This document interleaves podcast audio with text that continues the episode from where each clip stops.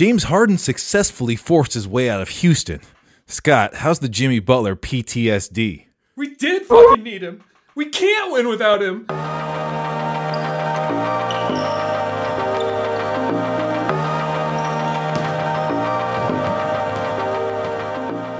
Welcome to episode one forty-seven of WolvesCast, the show about a team that gives up more points in the paint than a game of N B A Jam. It's hosted by myself and my brother. I'm Neil. I'm Scott. Boom shakalaka! Welcome to the show, everybody.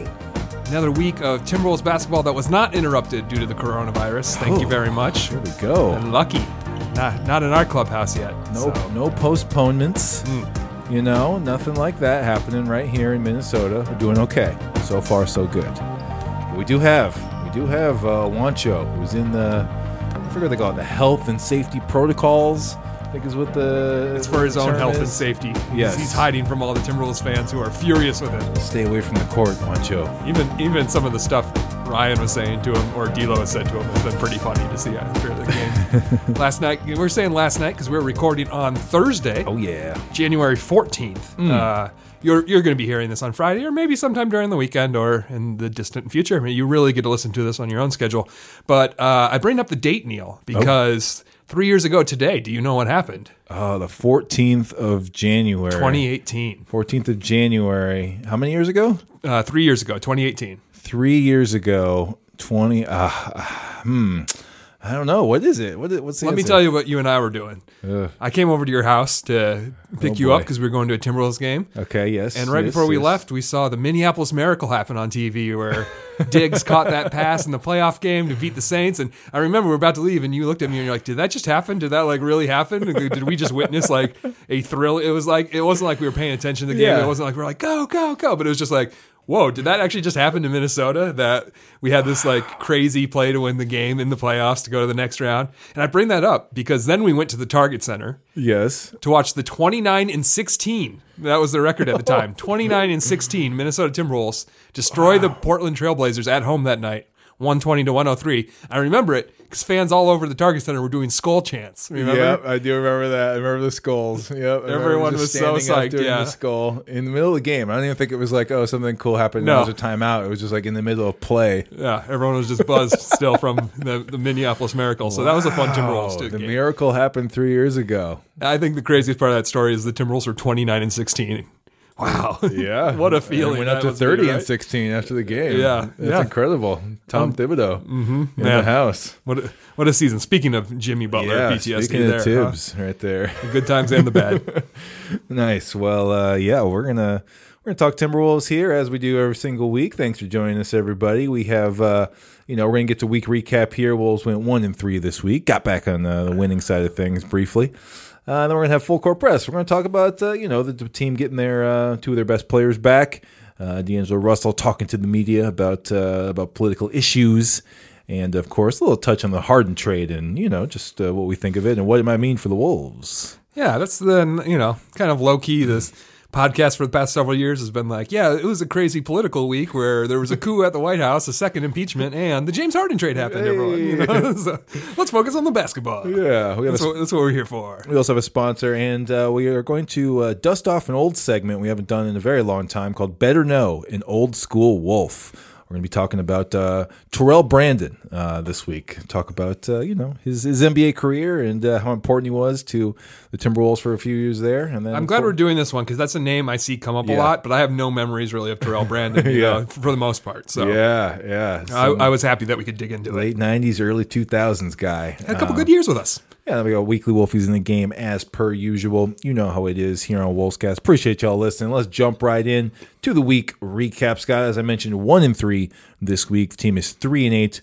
overall now. Got started off uh, over, well, as we record this a week ago, uh, loss in Portland, one seventeen to one thirty-five. And that really doesn't do justice to how blowout of a game this was. This was... Uh, the high the, the highlights of this game were Anthony Edwards' garbage time adventures. Anthony Ooh. Edwards has his first twenty-plus point scoring game of his career because he basically got to play the entire fourth quarter in garbage time and was not afraid to get the shots up during that period. Yeah, Blazers were just, they just showed, you know, their offense is just, you know, it's been good for years and that's going to continue to be um, good again this year. And, you know, the Timberwolves' terrible defense could not keep up. The Wolves uh, gave up a uh, seventy-five points in the first half, and uh, they gave up forty-seven points in the second quarter, which ties a franchise record for points given up, I believe, uh, in a quarter or in the second quarter or something. But forty-seven points in a quarter, come on, that was ridiculous. Yeah, this game was just, it never felt close. It was just a rocket. Yeah, the Wolves were down thirty halfway through the third quarter, so this was truly a, you know, garb like you said, a garbage time adventure for for a lot of these guys. Jaden McDaniel's making some garbage time moves. Yeah, yeah. Anthony Edwards, like you said, he had a career high. He was career high in scoring. I don't know what that number is though.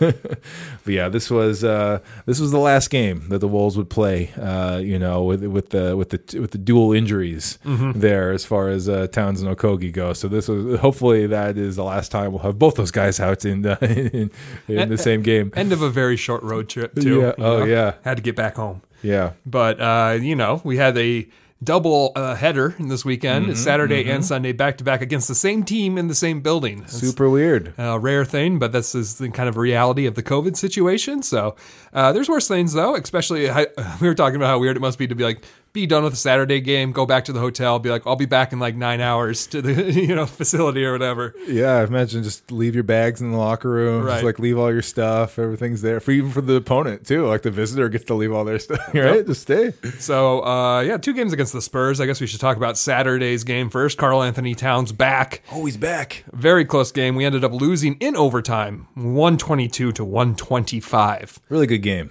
Really good game. Really I mean, enjoyed it. And you also, you think like, man, if we could have gotten maybe five minutes out of Josh Okogie, we would have won this game because right, yeah. DeMar DeRozan went off and we had no answer. We had no answer. He he was literally just getting the ball every time and going to the rim, and we, there was nothing we could do. Yeah, he he was cooking all night, you know, just getting his getting his, his patented sort of mid-range game going, mixed in with the driving, just some amazing drives there. He's just so good at kind of bouncing off guys and still being able to get it up on the backboard and stuff. So yeah, the Wolves, you know, even Jarrett Culver, you know, even without Okogie, it's like, okay, who's next? Who's going to guard him? Nobody could. Nobody. Yeah, and it's tough because, you know, our defense decides which shots it wants to give up to the other team. Yeah. And we try to, you know, let take away the three-point line, take away the paint if you can. You know, some nights we're not very good at right. taking away the paint, which we'll discuss because uh, mm-hmm. this mm-hmm. week was bad for that too.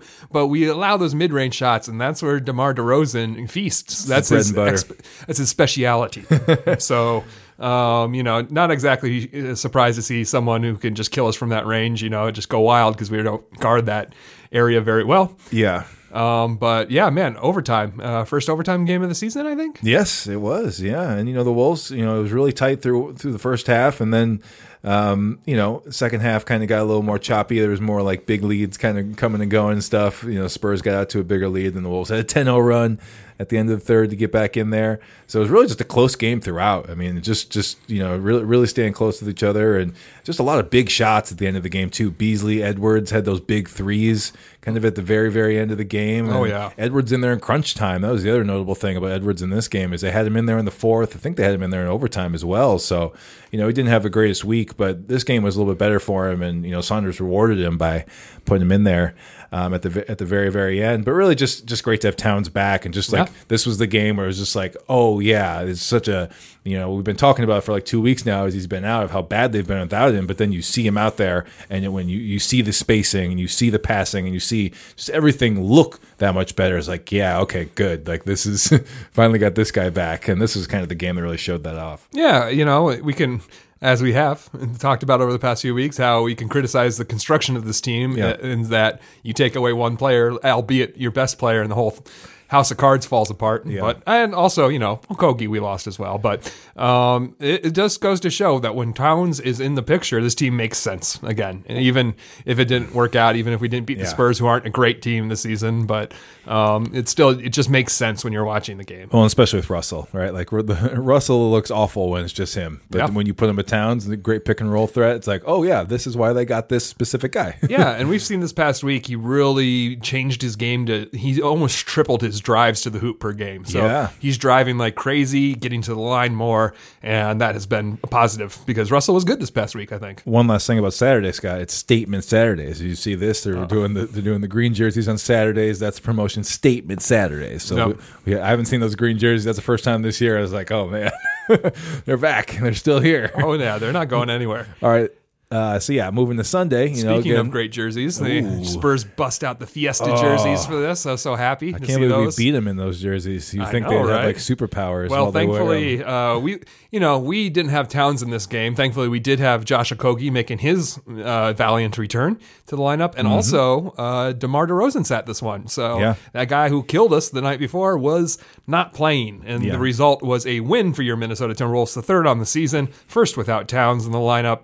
Uh, ninety-six to eighty-eight, low-scoring affair. Yeah, that was shocking because, yeah, every every game, you know, before that was like in the hundreds, in the one twenties even, stuff like that. So it was really strange to have both teams. Kind of a more of an ugly game, you know, still close, you know, so that's like fun and exciting. But at the same time, just both teams missing a lot of shots, lots yeah. of like this cold streaks. Cal Johnson, who I did not know was a player really until uh, this weekend for the Spurs. He had a really good game Saturday, but then was pretty bad on Sunday. That was kind of a big swing for them, although yeah. uh, our off-brand player of the week on Sunday, Lonnie Walker, have yourself a game. He had a season-high twenty-five points, came close to his career high of twenty-eight points. Oh, so close. We'll still give it to him anyway. He yeah. still gets the off-brand player award because season-high, even in the early part of the season, still pretty good. Yep. And he was, uh, as a second-year player, too, it's like he's kind of coming out of nowhere. He's only second year? Yes, I wow. believe so. Yep, that's wild. Second or third. Because uh, I saw Cal was a second-year player, mm. and I was like, who is this guy? But Ezra likes him. So Ezra's my friend, who is a San Antonio Spurs fan. yeah. But, yeah, nice to get a win. Nice to, you know, beat the Spurs, even if they weren't at full strength, and, you know, get an eyeful of those Fiesta jerseys. Yeah, totally. Great to see D-Lo pick and roll, kind of p- picking up and stuff like that. And, and you know, we'll snap that seven-game losing streak. Fin- mm-hmm. Finally get the win. But then Memphis, you know, the other night, uh, take the loss versus Memphis, uh, one oh seven to one eighteen on Wednesday night.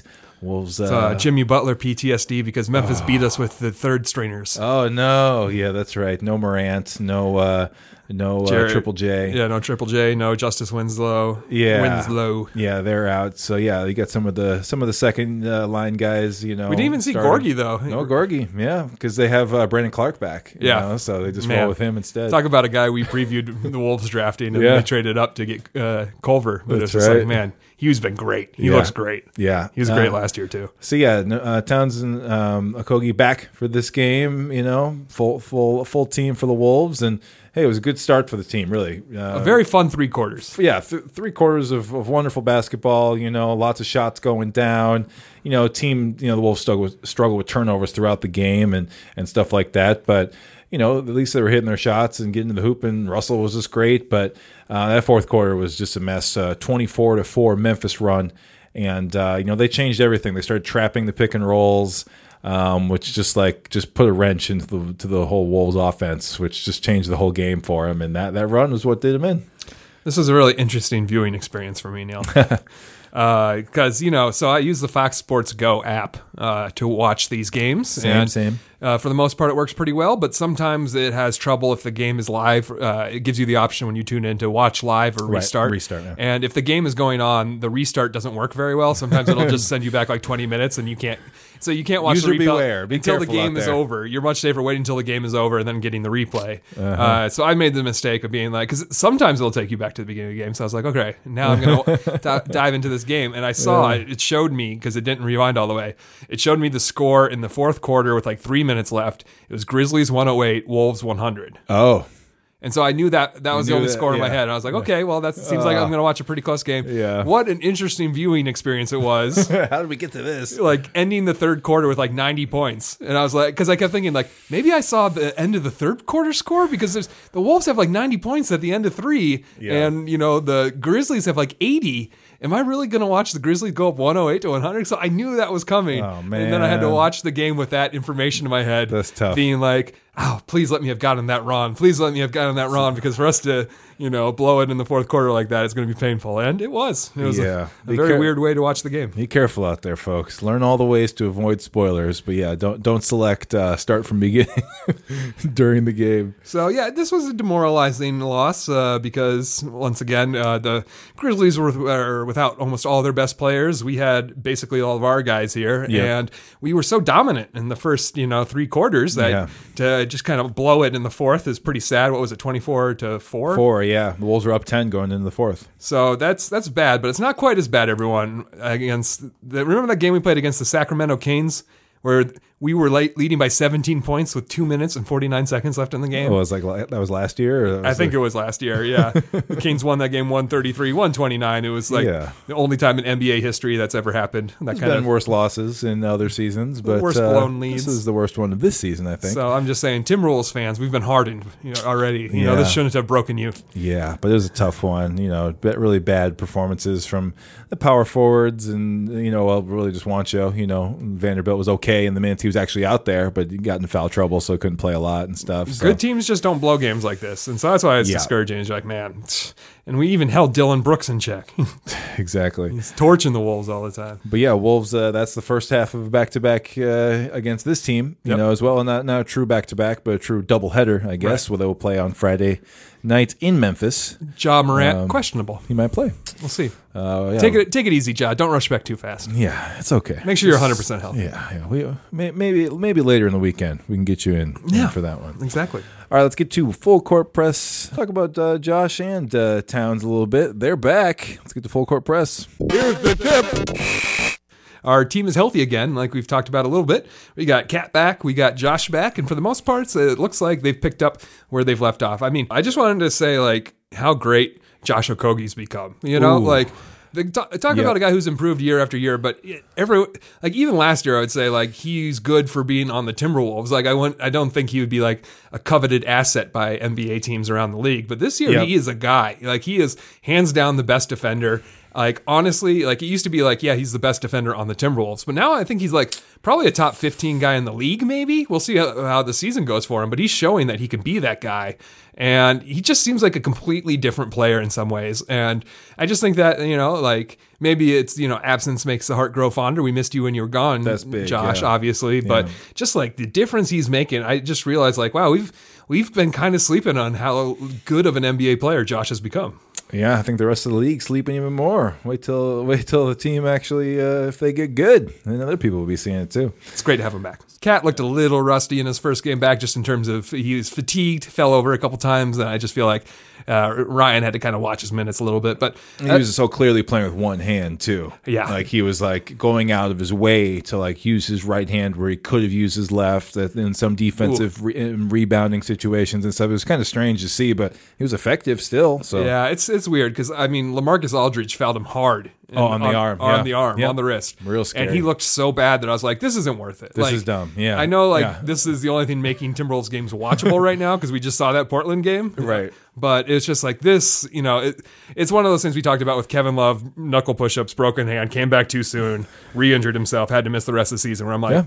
don't let this happen to you, Cat. Like, you're too important. I, I love that you want to come back. And, like, really, him even being eighty percent, seventy percent out there, it just changes the whole game because of the gravity he has on offense, that he changes the floor spacing and it makes it easier for D'Angelo Russell to drive more times per game. And it makes everyone else's games easier when he's out there, even if he's not at full health. But I, I don't know. I, I'm sure the health team told him, You could you can't injure it worse. worse. It's probably just pain that you have to play through, you know? Yeah, yeah. How much it's, pain can you tolerate? It's still so scary, though. I think, I don't know, I guess any fans would kind of be nervous about a situation like this. But again, yeah, like you mentioned, the knuckle push-ups and just like all the weird little injuries, especially because Towns has, you know, been been banged up, you know, in the last year or so a little bit more. Right. Like, oh, man, can't we just get all the way healthy?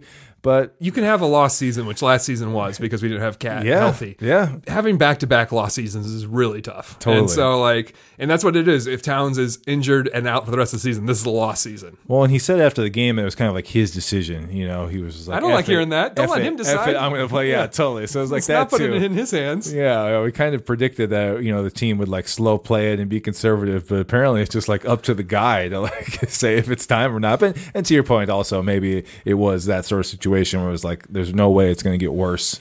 You know, it's really just a pain thing. And if you can play, then go for it. The optimistic person would say the team okayed it, but was like, Towns, you want to be like, act like the tough guy, the guy who said like, this right. is on me. You do that. You say that. You go, yeah. you go ahead. Yeah. You know?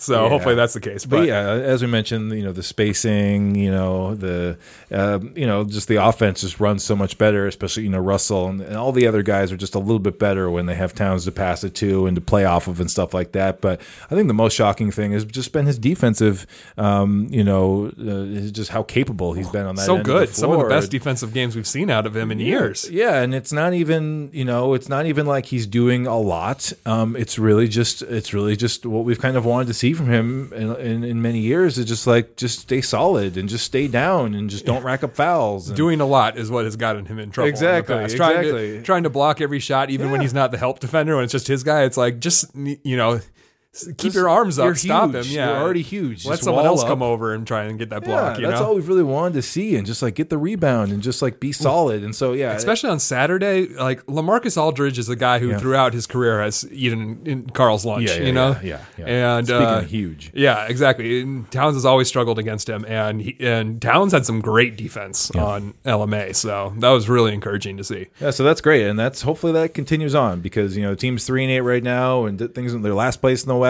and doesn't look good, but you know, if Towns is really going to be this guy, you know, and um, you know, I think that's really just going to change the fortunes so much of this team to, you know, be a little bit better than than we thought they could be potentially, even because I think a lot of the pessimism around the Wolves this year is like, oh, they're going to be a easily a, like a bottom five defense, and but if Towns is going to play like this, like center is the most important, um, you know, uh, position on the floor defensively, yeah. and if he's going to be league average, well, then maybe the team's defense can trend that way too. So, you know, obviously a lot has to happen before the Wolves are that good, but it the, the the small amounts that we've seen from him on that end of the floor are encouraging. Well, especially with the Memphis game, the first three quarters with J O and Cat back, yeah. the whole team defense was playing better. Like totally. You could tell the whole team was bought in on the concepts in a way that I haven't seen the buy-in for years and years, probably since Jimmy Butler season. I haven't seen this buy-in on defense.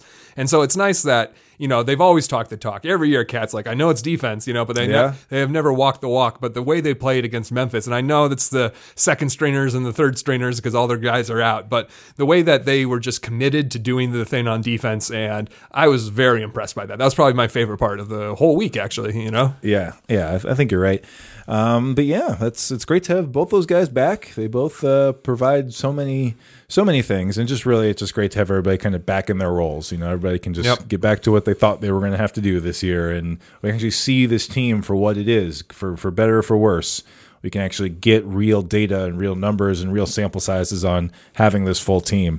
So that is what I'm most excited about. Here, anything else on the on the you know guys coming back and stuff like that, Scott? No, it's just like you just said, that it pushes everyone back into their own role. Yeah. I mean, uh, especially having Ricky be able to come off the bench and have Culver on the bench unit with him, with Anthony Edwards and Nas, instead of these guys being dragged in and out of the starting lineup, is good because uh, Ricky's been real bad. That's a yeah. that's a thing we were debating talking about. We're not going to really get into it this episode, uh, but. It's been, to watch. It's been very noticeable that he has, and this is, you know, this is coming from me. We, this is the biggest Ricky defenders, you know, ever. We were so psyched when uh, when he got he came back. I'm Ricky Rubio. I'm not like anybody but else. But I have to, you know, just, you know, eat crow and say I was wrong so far because Ricky has been awful, like really awful, making dumb turnovers that rookie point guards would make almost, and just has seemingly been lost, not taking shots, not looking for shots. It's kind of the worst of the Ricky Rubio experience. So that's been pretty tough. He's heating up. All right. Heating up D'Angelo Russell, heating up uh, heating up his shots right now. You know, more more going in the going in the basket. We got him uh, going to the hoop. We got free throws. D'Angelo Russell looking more like uh, the guy the Wolves traded for. But on Sunday after uh, after the big win, Uh, against the Spurs, D'Angelo Russell, uh, you know, did some off-the-court type stuff here to get some headlines uh, in his uh, post-game media availability over Zoom. He, uh, you know, turned the tables a little bit. And, uh, you know, I think he, he was asked about uh, kind of what's going on in the world politically and about the uh, events at the Capitol last week and how he was feeling about those things. And instead of answering, he, uh, he spun it around. And uh, there's five... Five gentlemen uh, on the on the call as well. You know, we had Chris Hine, we had John Krasinski, uh, Jace Frederick, Britt Robson and Dane Moore, and and uh, you know, he was just like, let's hear what you guys have to say before he answered. And so he just went one by one. I mean, the clip made the rounds and kind of really got picked up a lot by national guys and stuff like that, and and everybody answered, and then he did, and he just sat there and listened and had a little conversation about, you know, not really a conversation, just kind of, you know, listening to each media member. And he's like, it's hilarious that Britt was one of the guys. I yeah, mean, we yeah, love yeah. Britt here. Yeah, we, yeah. we say it every episode, but like his old podcast, Britt Brower, I miss that because the last twenty minutes would be extremely lefty talk, you know, right. Like I love that guy's politics and I loved listening to that. So uh, it's funny he's in it on the round table. It's funny too. One of their notable things is listen to it again today. And it was like D'Angelo says, all right, what, what, what do you think, Britt? Cause he was just like looking at the list of the like Zoom names or whatever. And And he called him the O G.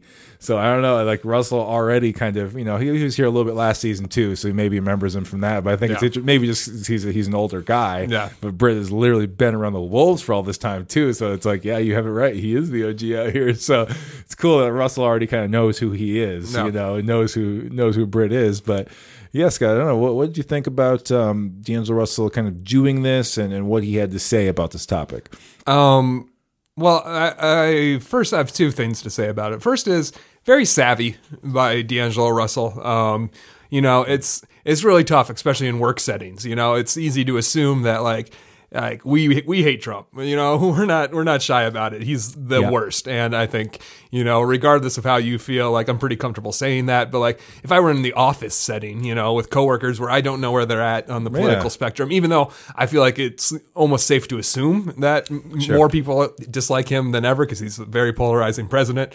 Uh, it's one of those things where it's like you never want to take a hard stance in, in the workplace setting if you don't know what the temperature of the room is like. You yeah, just yeah, yeah. you dance around it, you feel out the temperature of the room, and then you kind of can say like how extreme you want to be with what you're, you you want to express. You yeah. know, and yeah. so I think taking the temperature of the room, very smart, very savvy thing to do. I think we've all probably had to do that in some settings, whether it's with family or at work, where it's like, I don't know how all in to be on this, so let me take the temperature. I think very savvy move. I think that's what kind of he was doing there by putting it out there to ask. Yeah, I think I think that's yeah. just a really, I mean, especially like these guys, especially few people know about what the press can do to you more than D'Angelo Russell, who got savaged from the yeah. whole Iggy Azalea and uh, Nick Young thing, yeah, yeah. basically got run out of town, you know, because of it. So I think he's very cognizant about being guarded and not showing too much of yourself. And yeah. this is a great way to do that. Be like, let's hear what opinions they have, and then I can kind of bounce that back at them or reflect that energy or something like that. Yeah. So I think it was a very savvy move. Uh, a very,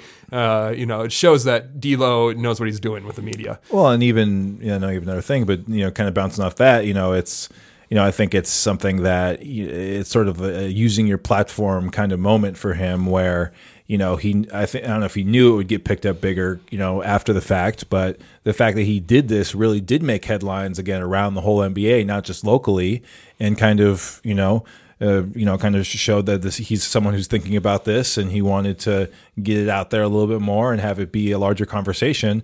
So I think it's kind of cool too. You know, I'm not trying to be too cynical about it. You know, it's just like he, you know, apparently this is something he's thinking about, is on his mind. There's lots of N B A guys kind of talking about more stuff like this now. I mean, obviously with Kyrie on the on the far end of the spectrum and everything, which is, you know, its own thing. But, you know, I think a lot of these guys, this stuff really matters to them. Yeah, Kyrie's and, kind of off the spectrum, but like yeah. it's a league where Pop and Kerr and other yeah. league leaders are not Speaking shy. Out. LeBron not shy about expressing just utter disdain for the president. Yeah, so. And you've had, you know, you've seen Okogie and a couple of guys this summer getting in on the, you know, protest efforts and the George, George Floyd Memorial area I stuff. I saw Russell and, out at a few protests. Yeah, well, so, yeah, yeah. So it's just good. To, I like that these guys are involved in this kind of way, and we talked about it last week with the W N B A and what they, you know, have been doing in the summer as well, and the N B A guys are right there too, and it's just kind of cool to so, sort of see specifically kind of which one of those which one of them it are would have more... been interesting if like Sid Hartman was on the call. yeah. I think he's doing a great job. Rest in peace, Sid. I, I wish he, he you know he's being cheated out of a second term. Whatever. Yeah, but that's my other thing. I'm not cynical about Russell. I'm cynical about the media in this case. You want to know mm. why the story blew up? It's because the media got to talk about themselves. They're like, look at this this player asked us for our opinions, we're so wise, and he recognized that, and he wanted yeah. to hear what we had to say. And like whenever a player like treats the media good, the media if the media is a part of the story, the media have a way of playing up that story. It's just kind of my cynical take on it. Yeah, that I works. To, I went to journalism school. I've worked yeah. in media. I know what it's like. And it's like this part of the reason why this story got b- picked up by so many people is because media members were like, oh, isn't that nice? And he wanted to know how we felt. It, he thought about us. And so like it's kind of a yeah. s- patting yourself on the back, you know, media being like, oh, aren't, aren't we so great? Let's make this story bigger than it yeah, needs to be. And while the, the media's quotes weren't in the pieces necessarily, yeah, they still get to be part of it. And again, this video that gets passed around, they're all there. All five of them are in on it. So I think you're right. I mean, it's not too you know out there to say that. But I think the other thing that's important about this too is that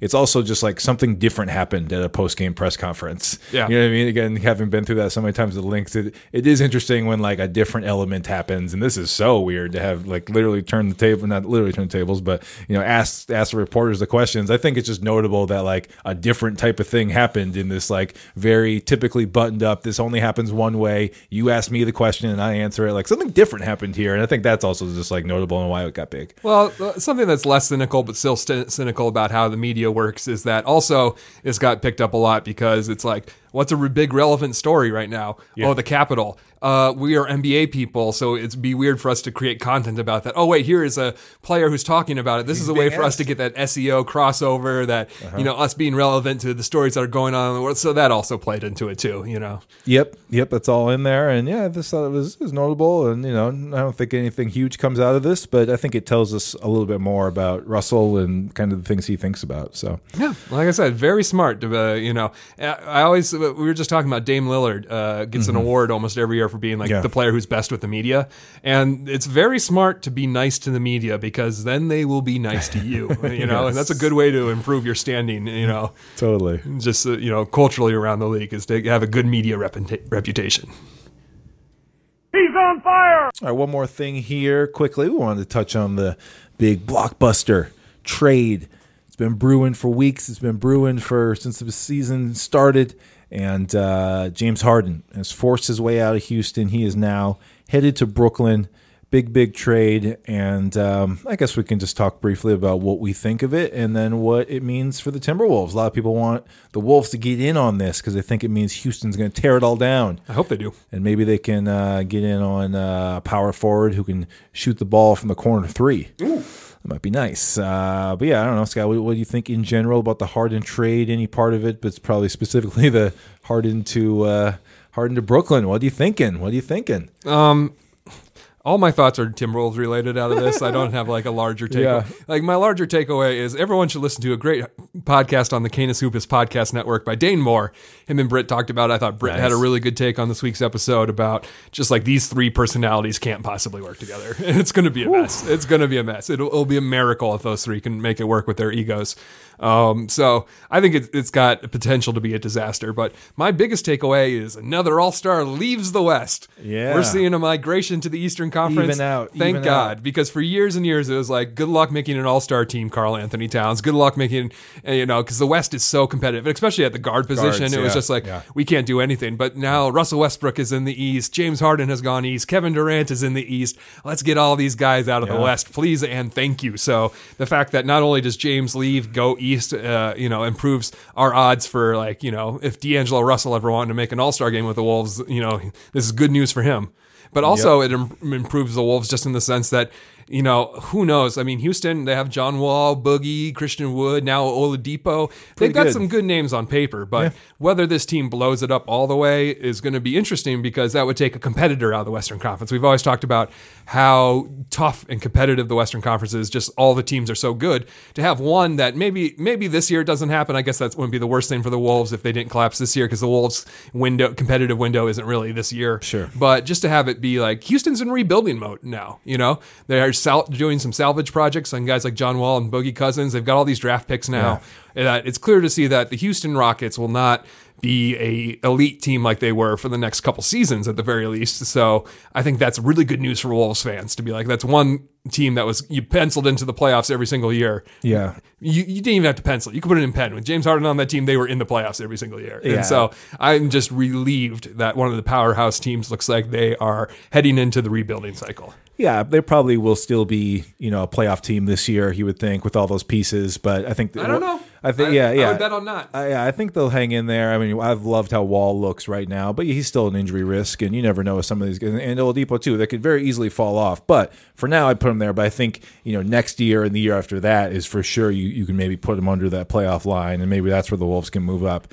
Um, Especially if Oladipo leaves, he's in the a free agent. Yeah. yeah, yeah. So Boogie, so, I think, is on a one year deal. So. Yeah, yeah. This year still could potentially be good, but after this year is definitely when uh, when uh, they could be bad. But as far as Harden goes, you know, I really don't like the trade for for. Brooklyn, I, you know, I, I just think they looked really good as it was. K D looks like he could be the M V P of the league, and uh, you know, it's not so much about bringing in Harden as it is like they just had these role players that I think fit really well around K D. Now, the, obviously, the wild card is Kyrie. What is he doing right now? We don't know. He's he's uh, he's off missing. He, he's out. He's missing in action right now, and you know, I think he might have some good reasons for that. I don't want to judge him for for some of the things he might be going through right now and mental health and stuff like that. But it's a wild card for sure, and so maybe this is insurance on the whole Kyrie situation, either for this year or for future seasons. So maybe it'll all kind of you know come out in the wash. But ultimately, I think this lowers their, in a weird way, lowers their ceiling just because of all the mouths to feed and just the weird Harden personality, and it's know, more I volatile. Don't like it. I don't think it yeah. lowers their ceiling, but yeah. it makes it the chance of them hitting their ceiling slimmer. You I know? just think that they, they they had a chance to be a top ten defense before this, but now after trading Jared Allen,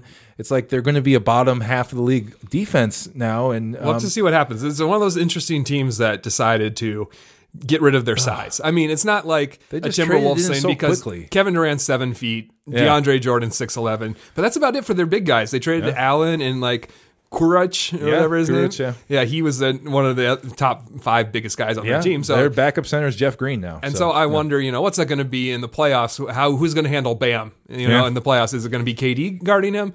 Who's going to handle Embiid? I kind of feel like K D versus Embiid might be a good thing because Embiid can't guard K D. Maybe Ben Simmons does, but then you don't have Ben Simmons guarding Harden or Kyrie. Yeah. You know? So yeah. I think it, it, it's interesting to me that they've chosen to sacrifice the size in that sense. And the and defense, yeah. I also wonder, I was just kind of casually wondering if this would happen if Spencer Dinwiddie wasn't missing the True. season. And, yeah, you know, maybe they roll with the homegrown talent and depth with Dinwiddie, but now that he's gone, they have only two guaranteed seasons, you know? Yeah. And so you have to try and maximize that window because you don't know if you're you're going to have any of these guys after two seasons. So you really have to slam that championship window as much yeah. as you can. So they mortgage the future. I'm okay with that, though. I always thought it was interesting, once again, referencing the day. I should stop listening to the Dave Moore pod before I come over here because then I just talk about what they're talking about. Yeah, but it's too good of a show. Surprisingly, Britt said, like, would you give up? Like, would you be bad for six years if it means you have a title? And uh, in my head, I'm like, yeah, easily. Yeah, that's We've been bad equation. for fifteen years yeah, and we only have a playoff that's game. That's why Brooklyn traded all those picks, because if it Britt, makes one title, it's worth it. Britt said he wouldn't, and I was like, no, if you can get a title, I would I would sacrifice twenty years of relevancy. It's different for, for every fan base. Yeah, it's yeah. true, but yeah. I'm just saying that like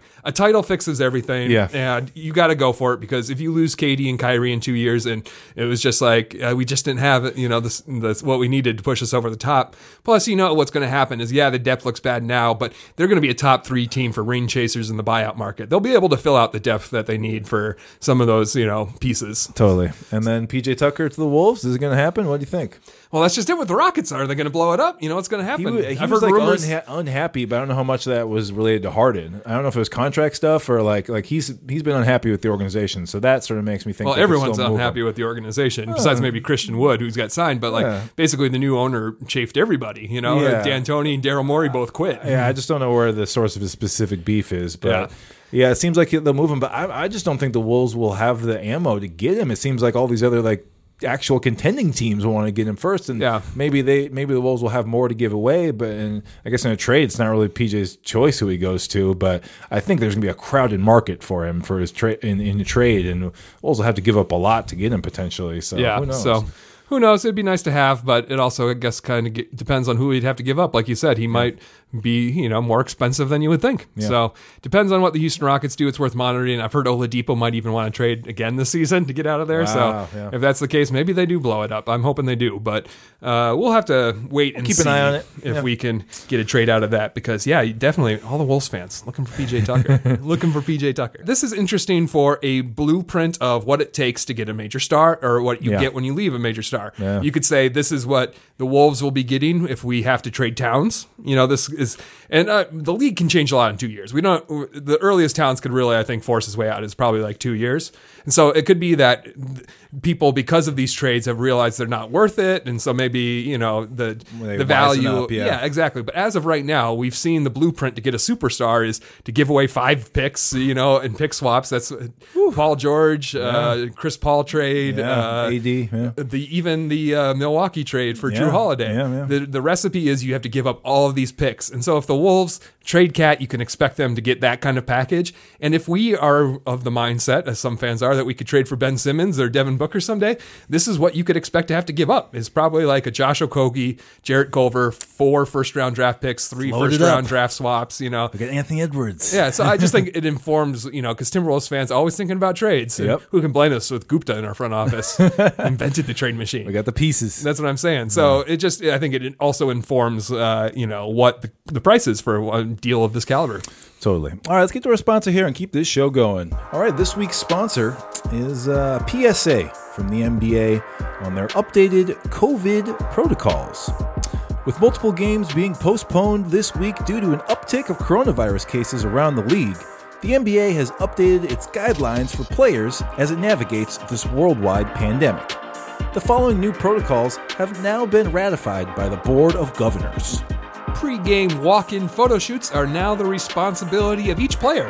Put those long arms to use and snap a selfie of today's game day fit. Complicated handshakes between teammates during the starting lineups must be replaced with eye contact and head nods. Opening tip-offs will be replaced with a vertical leap contest between each team's best jumper. The game's opening possession will be awarded to the player who catches the most air during the pre-game layup line. Flopping is now permitted in order to encourage creating space away from your opponent. Three seconds in the paint will be reduced to two seconds in the paint in an effort to cut down on the crowded areas of the floor. Complaining to the referees will now be limited to a suggestion box located at the scorer's table. Dribble handoffs, screens, and double teams are deemed unnecessary contact and are now illegal. Every player will now have their own locker room and will participate in pregame, halftime, and postgame team meetings separately via Zoom. Microphones used by players in the postgame must immediately be destroyed after a single use. Traveling parties will be spaced out across multiple airplanes, with capacity on team charter flights reduced to five. Thank you to the N B A and their updated COVID protocols for their support of WolvesCast. Up next, Better Know, an Old School Wolf.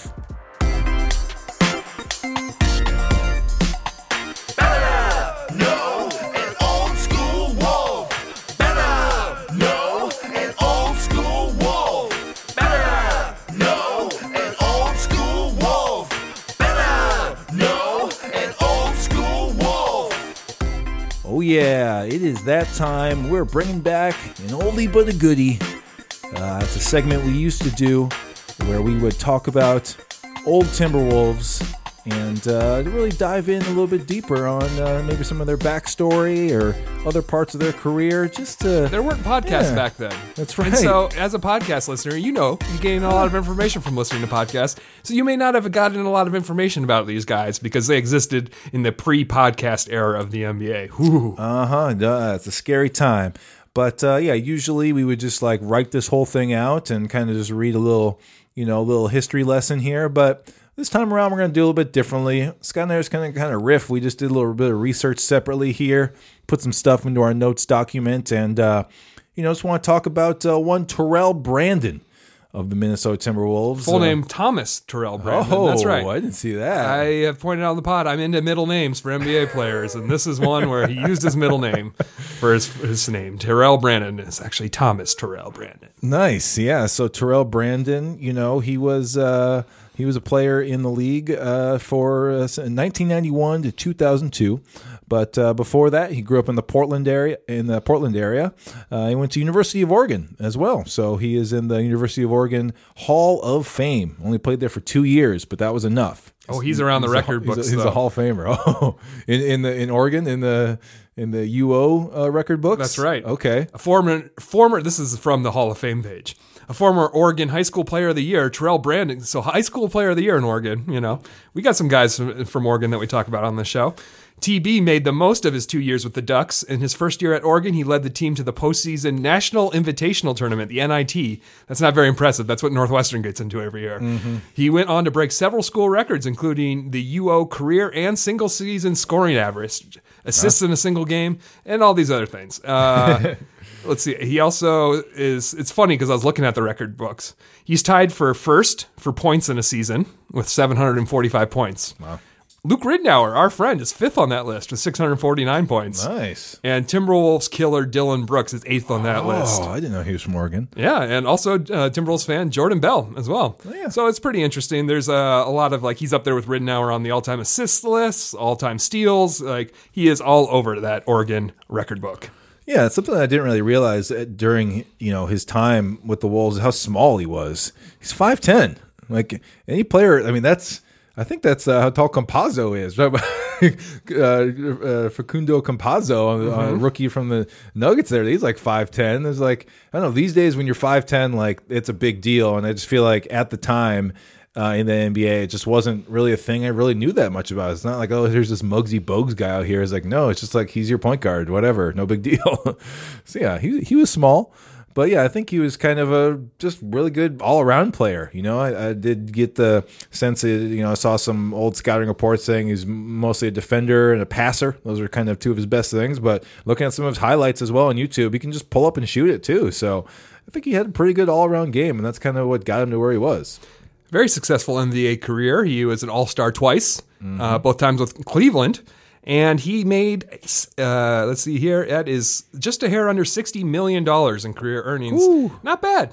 Adjusted Not bad for inflation. For the, for the nineties, yeah. That's about eighty-nine million dollars in today's money. So okay. Doing well for himself. Nice. Yeah, he played ninety-one, two thousand two. Um, he played for three teams. His main chunk of his career was, like you said, with Cleveland. He played four hundred fifty-seven games with them and was traded to Milwaukee and uh, played sixty-five games uh, with them, just like a half season there. And then uh, was traded again to Minnesota to finish out his career, where he played his last four seasons in two hundred two Uh, games with Minnesota. Yeah, he was drafted by Cleveland at the eleventh overall spot in nineteen ninety-one. He's backup for Mark Price. Have you ever heard of him? Oh, yes. A lot of actually fun uh, N B A names nice on that one. Team. He yeah. was talking about how, how good of a teammate Larry Nance, the father, was because uh, he would go fishing with him and stuff, and he was talked about hanging out with Larry Nance Junior as a kid. You know, he's like, he was a kid, and I would go over to Larry Nance's house all the time, and he said the kids were young at that time. So Larry Nance Junior got that connection with T B as well. Nice, yeah. I saw an interview with him and, and said uh, someone asked him if, if if Kevin Garnett was the best player he ever played with, and he said yeah, but he said second would be Larry Nance. Wow, so, yeah. High praise. Yeah, he, I saw an interview where he said that one of his best memories was when the Cavaliers retired Larry Nance's jersey number. So one of the biggest things that happened to Terrell Brandon is in nineteen ninety-seven, uh, there was a Sports Illustrated cover story uh, titled "The Best Point Guard in the N B A," and it was him, Terrell Brandon, his on the photo cover. on the cover. S I. The tagline was "The Best Pure Point Guard in the N B A and Its Best Kept Secret." Um, so yeah, I thought that was, that was that's kind of big, right? And there's lots of stories about that and how like guys kind of went at him after that year and stuff like that because they're like, "Oh, you're the best, huh?" Like this is in the league with like Allen Iverson and Jason Kidd and stuff in it, but instead Terrell Brandon is the best point guard in the league. That's right. And then maybe that's why we traded uh, you know one of our point guards uh, to get him. But yeah. I thought a fun thing was, so Mark Price was the starter in Cleveland, and they traded him so that they could make eventually uh, T B the starting point guard in Cleveland. And of course oh, yeah. he had his two all-star seasons then. But I read an interview with him when they asked him like when he knew that he was like the guy, you know, now that Mark Price was gone. And he had a very funny answer. He said, "We got on the bus for the preseason game, and I always sat in the middle of the bus. And as I'm walking on the bus, Tyrone Hill says, 'T B, come here.'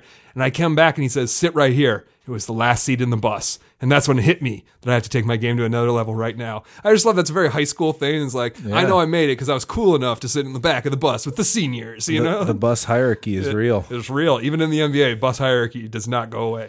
So the Wolves uh, acquired Terrell Brandon um, at the nineteen ninety-nine trade deadline. Three-team deal. Um, so this was the Marbury deal. This is Marbury was was frustrated and wanted to get out of there and uh, wanted to change the scenery. So the Wolves traded Marbury to New Jersey, and uh, New Jersey traded Sam Cassell to Milwaukee. And then, two S's, two L's. And then Milwaukee sent um, Terrell Brandon, um, two R's, two L's, it's to crazy, uh, Minnesota. If you asked me before today, I'd be like, man, Marbury and Cassell, those are big-name point guards. And yet Terrell Brandon was also the third point guard, the, according to S I, best That's point right. guard in the league yeah. who was in that trade. Yeah, it's funny how Cassell was in Milwaukee, and he would later come to the Wolves. Uh, but yeah, one hundred ninety-seven of his two hundred two games with the Wolves, he started. So he was just, you know, he came in here to start. Um, you know, played twelve playoff games for Minnesota in ninety-nine, two thousand, two thousand one. All those series, the Wolves obviously lost. Uh, the first, uh, all of them in three one fashion, gentleman sweep style uh, in all these uh, all these series uh, to San Antonio, Portland, and San Antonio, respectively. And in one of those playoff series, he averaged in two thousand, he averaged more points than K G did. Wow. So filling it up. Yeah, he he was. Uh, I read that he was. You know, he came to the team, and that was his first season here. Was the first time the Wolves had more than fifty wins in a season. So wow. Once again, imagine that, Wolves fans, fifty wins. So he he was here right as you know, because you know we were on the upward trajectory with K G yeah. at that time. We had some guys you know, like Googs, you know, who are there, but yep. uh, he really came in during that kind of that peak era for the Wolves franchise. That's right. Kind of led them right up into the, you know, couple best teams they had there, you mm-hmm. know. So, yeah, there with like Joe Smith and uh, Malik Sealy and uh, I think Rasho Nesterovich was on some of those teams. And we talked about last week, like, you know, Peeler, I think, you know, yeah. some of those guys, some of that shooting guard crew. And even when he left, he kind of contributed to the best team ever, that oh three oh four team, because we traded him away in summer of two thousand three to acquire Latrell Sprewell. That's right. Terrell Brandon went to Atlanta. Glenn Robinson, another guy whose son played for the Timberwolves. Uh-huh. Glenn Robinson went to Philly. Keith Van Horn went to the New York Knicks, and Sprewell came to Minnesota. I think, I think the Wolves got the best out of that deal right there. Yeah, seriously, the best right? player, and then yeah, eventually going to the West Finals with those guys. But yeah, that was really the end of of, of T B's career. He had a knee injury um, that forced him to miss the final um, thirty-five games in the two thousand in the oh one two thousand two season, and then he missed the entirety of the next season. This is shocking to me. Just like just like I don't know exactly how it all went, but if that happened today, it would just be it would just be crazy news. Just like you didn't you got injured one season, and then you didn't get it figured out, and like you had all summer to figure it out after that, and you missed the entire next one. K- K D Ugh. missed fewer games, and he tore his Achilles. Yeah, you know? This was a microfracture on the knee, so really intense injury, but injuries still a lot of time com- to miss. Injuries have come a long way, man. A C L used to an A C L tear used yeah. to be a career ender. Yeah, all right. And then for post-N B A stuff, Terrell Brandon's getting it going. He uh, owns a barbershop to this day called Terrell Brandon Barbershop. You know, he's a good N B A player, but not good at naming businesses, I guess. Um, I don't know. It's, it's been in business for over, like, I read an interview yeah. in twenty fourteen where he said he'd been doing it for twenty-two years at yeah. that point. And that means he, he was running it while he was in the N B A. Totally. Fun quote. Someone asked, uh, is running a barbershop something you took up after retirement or something you've always been interested in? Here's what his response was. It's something that I always wanted to do. A childhood friend, when we were in grade school, he used to cut my hair. So he had a grade schooler cutting his hair in grade school. Sometimes you got to do it. And I guess I made just kind of a kid joke that one day when I get a barbershop, I'm going to hire you. It was just kind of a kid joke. And when we got older, I continued to say it. And then one day back in the early nineties, it happened. And he was the first person that I hired. Nice. Yeah, yeah. I think by all accounts, Terrell brought, bought this business like right after one of his first N B A contracts in the nineties, early nineties and bought this building and had a number of different businesses run out of there and stuff. Now it's, I think, think just the barbershop, but um, found a few articles that kind of talks about he's still involved in the community with uh, basketball clinics, free clinics, and um, community basketball programs in the Portland area. So, you know, born and raised in Portland, and he's still there now, you know, as a member of the community with a barbershop and yeah. helping out kids play basketball and stuff. So yeah, that's just an Oregon guy. Went to high, yeah. high school, Oregon Player of the Year, went to college there, has his barbershop there. It's a shame he never played for the Trailblazers, but yeah. he is a good guy. He won the N B A's nineteen ninety-seven Sportsman of the Year award for all the work he did for children off wow. the court. Nice. And I think you have a fun note here about LeBron James. Oh, yeah. While with the Cavs, Terrell held a kids camp that hosted a certain middle schooler from Akron, Ohio, LeBron James. Quote, I believe it was the eighth grade, no doubt about it. He was already taller than me and bigger than me already, and I was in the N B A, said Brandon. LeBron James experience. Yeah. So awesome. Just, you know, someone who is, you know, integral to the Oregon hoops scene, somebody who is a big part of the Cleveland Cavaliers history, and a member, a starting member of some of the greatest Timberwolves teams of all time. So salute to you, Terrell Brandon. I did not know very much about you before today, but now I'll never forget. All right, let's uh, let's get to Weekly Wolfies. Now presenting your Weekly Wolfies. Giving out awards. They are right here. They're very heavy. They're very substantial. We have a winners for these awards. And uh, that's how we do Wolfies. Uh, Scott, you want to you want to kick us off here today? Why not? It's yeah. been uh, it's been a little too long since we've done our. We used to have a Canis Wolfie of the week. We should bring that back. We used yeah, to give one the Wolfie best post to the at best Canis. Yeah. So because we haven't brought that back yet this season, I'm going to give my Wolfie to a great post on Canis Hoopus. What a website! Ooh. ooh. Just check it out every day. Something, this something great there. Content just after content. So good. So many great writers, too. Man, it just feels like a murderer's row this year. But uh, great recent article, ten Observations on the First ten Games of the Timberwolves Season by Jack Borman. Had a lot of fun reading that with some great video clips and stuff in it. It was Love just a breeze to read. Yeah, he really used the video well. So we'll link it in the show notes. Why don't you check it out? Because it is a great website. So shout out to Jack Borman. I'm not sure if you've won one before, but now you have a Wolfie. Yeah, there you go. He's in.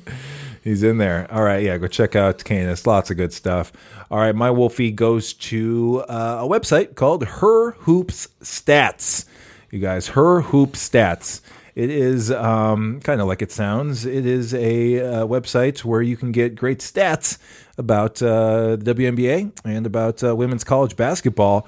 And uh, this site has been around for a while. Great people over there running this thing. But they have expanded in a very wonderful way this year, and that is salary cap sheets. Yes. We've wanted it for a long time. We've had help from a couple other publications, um, you know, uh, over the years, you know. But uh, the the contract details of the W N B A have been very hard to come by over the years, which really, in my opinion, holds back the league. You know, so much of what we like um, and, and sports fans like these days are the transactions, the you know, the off season, the trading deadlines, all this stuff, and it was just really hard to suss out how any of this stuff could work for the W N B A because nobody knew the actual numbers and the cap and all this stuff. It was yeah, tough. I told you what uh, Terrell Brandon's career earnings right. were adjusted for inflation. I did not do that math. That yeah. was just on one of the websites because there is a host of websites dedicated to the contract pictures, you know? That's right. And, um, yeah, so Her Hoop Stats has it all in one place for the W N B A now. Just beautiful cap sheets. You know, you're going to know who's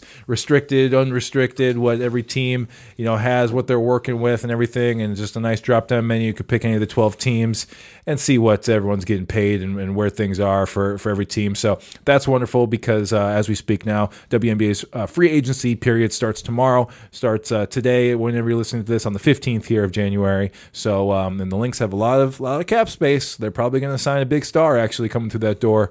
Um, so it'll be interesting to watch.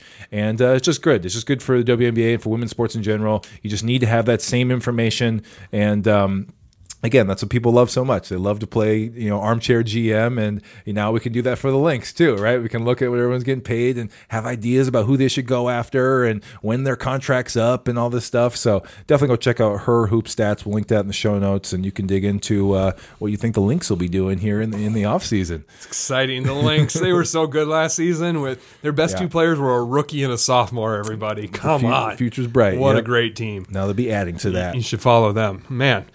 All right. Well, Neil, it's that time of the show where oh, yeah. we don't send you off without a little bit of fun. So we're going to play a game because that's what sports are, games. Let's play. Let's play. Let's get, uh, let's learn some things here. All right, know? Neil, today's game is very simple, very straightforward.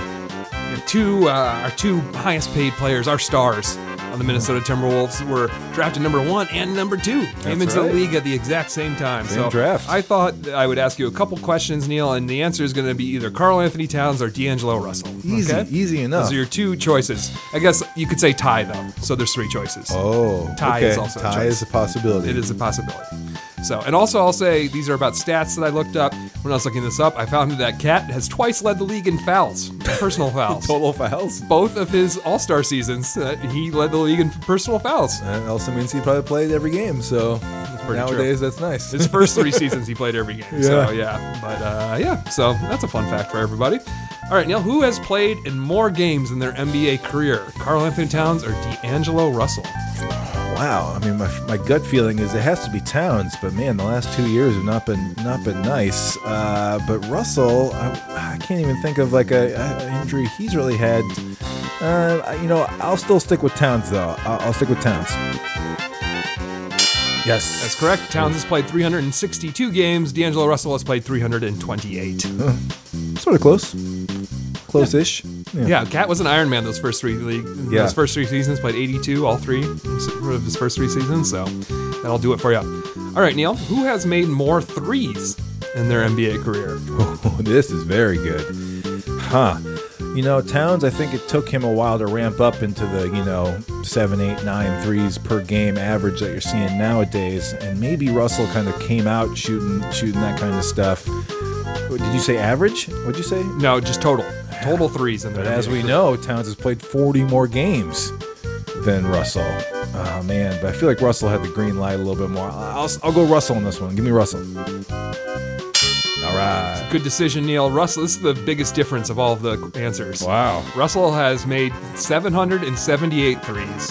Cat has made five hundred thirteen, so like about okay, two hundred. Made. I was even thinking attempted. Yeah, no, made. About two hundred fifty different made threes difference, so that's quite a bit more. Wow, yeah, wow. Russell. All right, Neil, the next question. Who has had more triple-doubles in their N B A career? Ooh, interesting. Triple-doubles.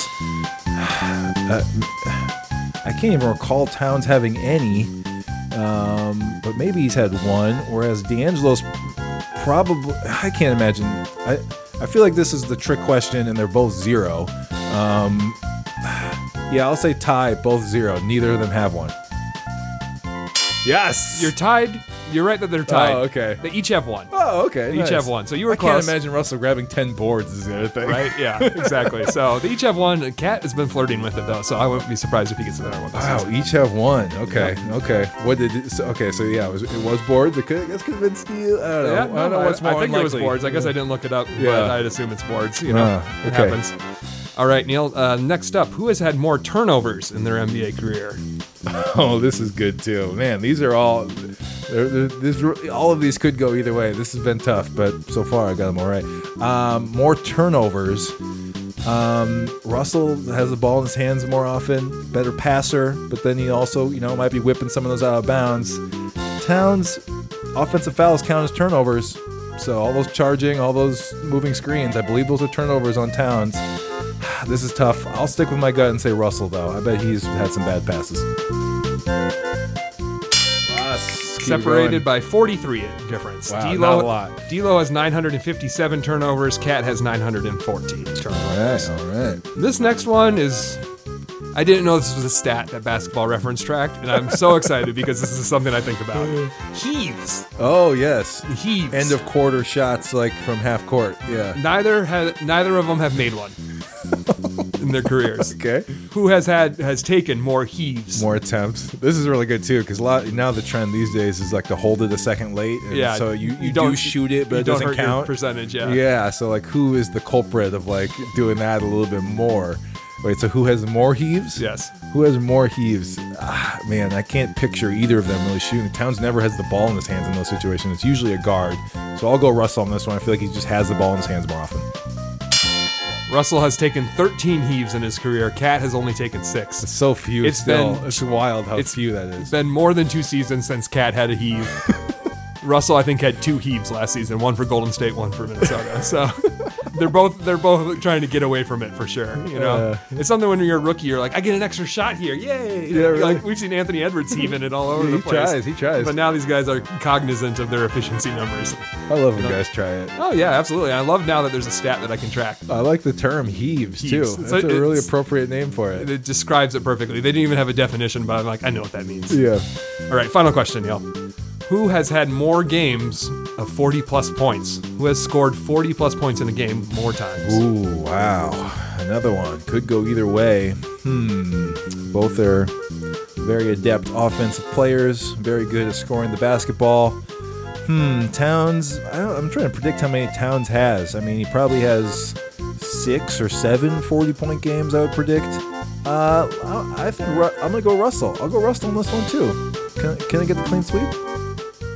No! So close! That's good. I'll sleep better knowing it wasn't too easy. Because, uh, yeah, games where they scored at least forty points. Cat has eight, so okay. you were very close uh, in your guess. Uh, Cat has eight. D'Lo only has five. Uh, tough. Tough one there. What about fifty-point games? Uh, I think they both have one. Okay. So I think yeah. they're, they're tied there. Yeah, yeah, yeah. Nice. There you go. Yeah, that man, it is amazing. It is incredible how close like a lot of those stats are for them. Yeah. You know, despite being like totally different players, right? But they, what you said early on was very important. Is like they kind of have the same starting point. Yeah, exactly. Like they've had so. the amount of seasons and stuff like that. It's easier and, to compare them in terms of totals because you know they've been in the league for the same amount of time. Yeah, yeah, totally. Nice, great game. That was. I a also good am one. pretty sure from what we did earlier this season that they po- both played in an identical number of playoff games. They both played in five in their career. Oh, interesting. So they've all they both won one, and they've both been a part of gentlemen sweeps, basically. They, yeah, so the Nets, who did they play? They play the Bucks, or I forget who they even. The was, Nets made the playoffs that one year. It would be the eighteen nineteen. Yeah, the eighteen nineteen Nets. And, yeah. Uh, yeah, they went to the playoffs the year that Russell was technically an all-star. And uh, they're, I think they were like a seven or an eight seed. So, yeah, they yeah, probably, they they, probably went up they against. They snuck in. They were a feel-good story. Look at these scrappy Nets. They were the sixth seed that year in the playoffs. And they got gentlemen swept by the Philadelphia seventy-sixers. Nice. Yeah, so. I remember that now. Yes, nice. All right, that does it for WolvesCast this week, everybody. Appreciate you listening. Appreciate you making it to the game and the end of the show. You are a super fan. Appreciate you. Thank you.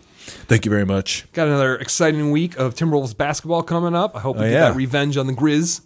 We'll see how that goes. See if Ja plays. Uh, yep, we but, get the Grizz game. Yeah, check it out. Check and it M L K, out. M L K on Monday. Oh, I forgot M L K afternoon, is Monday. Afternoon game. Oh, I think the Hawks. My favorite. I don't think the Hawks are a COVID team right now. They had a game postponed the other day, but I think it was because they were playing the Suns, who oh, are a COVID team. So I've been looking forward to that game. I hope so it doesn't get canceled. Make it happen. Everyone, get yourself a nice chocolate M L K cake, and you know, stay home and watch hoops all day. The N B A kills it on M L K Day. A full game, a full day's worth. one thirty p.m. tip off. Oh, I can't from, wait. Uh, from Atlanta, so yeah, that'll be really fun. We'll be on Twitter. Yeah. Follow us at WolvesCast. We'll be commenting on all the fun games that day. It's gonna be great. Uh, you can follow us on Instagram at WolvesCastPod. Subscribe to the podcast, please. It'll come into your inbox or your podcast downloads You'll wake automatically. Up with it. Just wake up and there'll be a new podcast. Or before you go to bed, in my case. Oh. I got to see what that episode title is before I go to bed tonight. Oh, so yeah. That'll be good. Also, you know, WandaVision's dropping. Do I stay up till three a.m. to watch it? I don't know. three? That's well, not good. That's what time the new episode drops. That's so. weird. Hey, yeah. Pacific time? Huh. Yeah, it's not that staying up. I have a, I have a new puppy, everybody. Oh, super exciting, Piper. New puppy on the show. So I'm waking up at that time anyways to take her outside. So yeah. I could just squeeze it. We'll see. There's two episodes dropping at once. Much of a